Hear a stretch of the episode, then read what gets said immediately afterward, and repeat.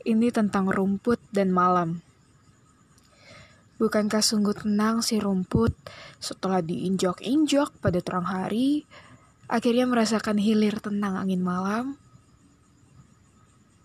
Dia sedang menjadi seorang gadis, mencoba menceritakan harinya dan hidupnya dengan rangkaian kata-kata yang dirangkum dalam podcast Nana Rumput Malam.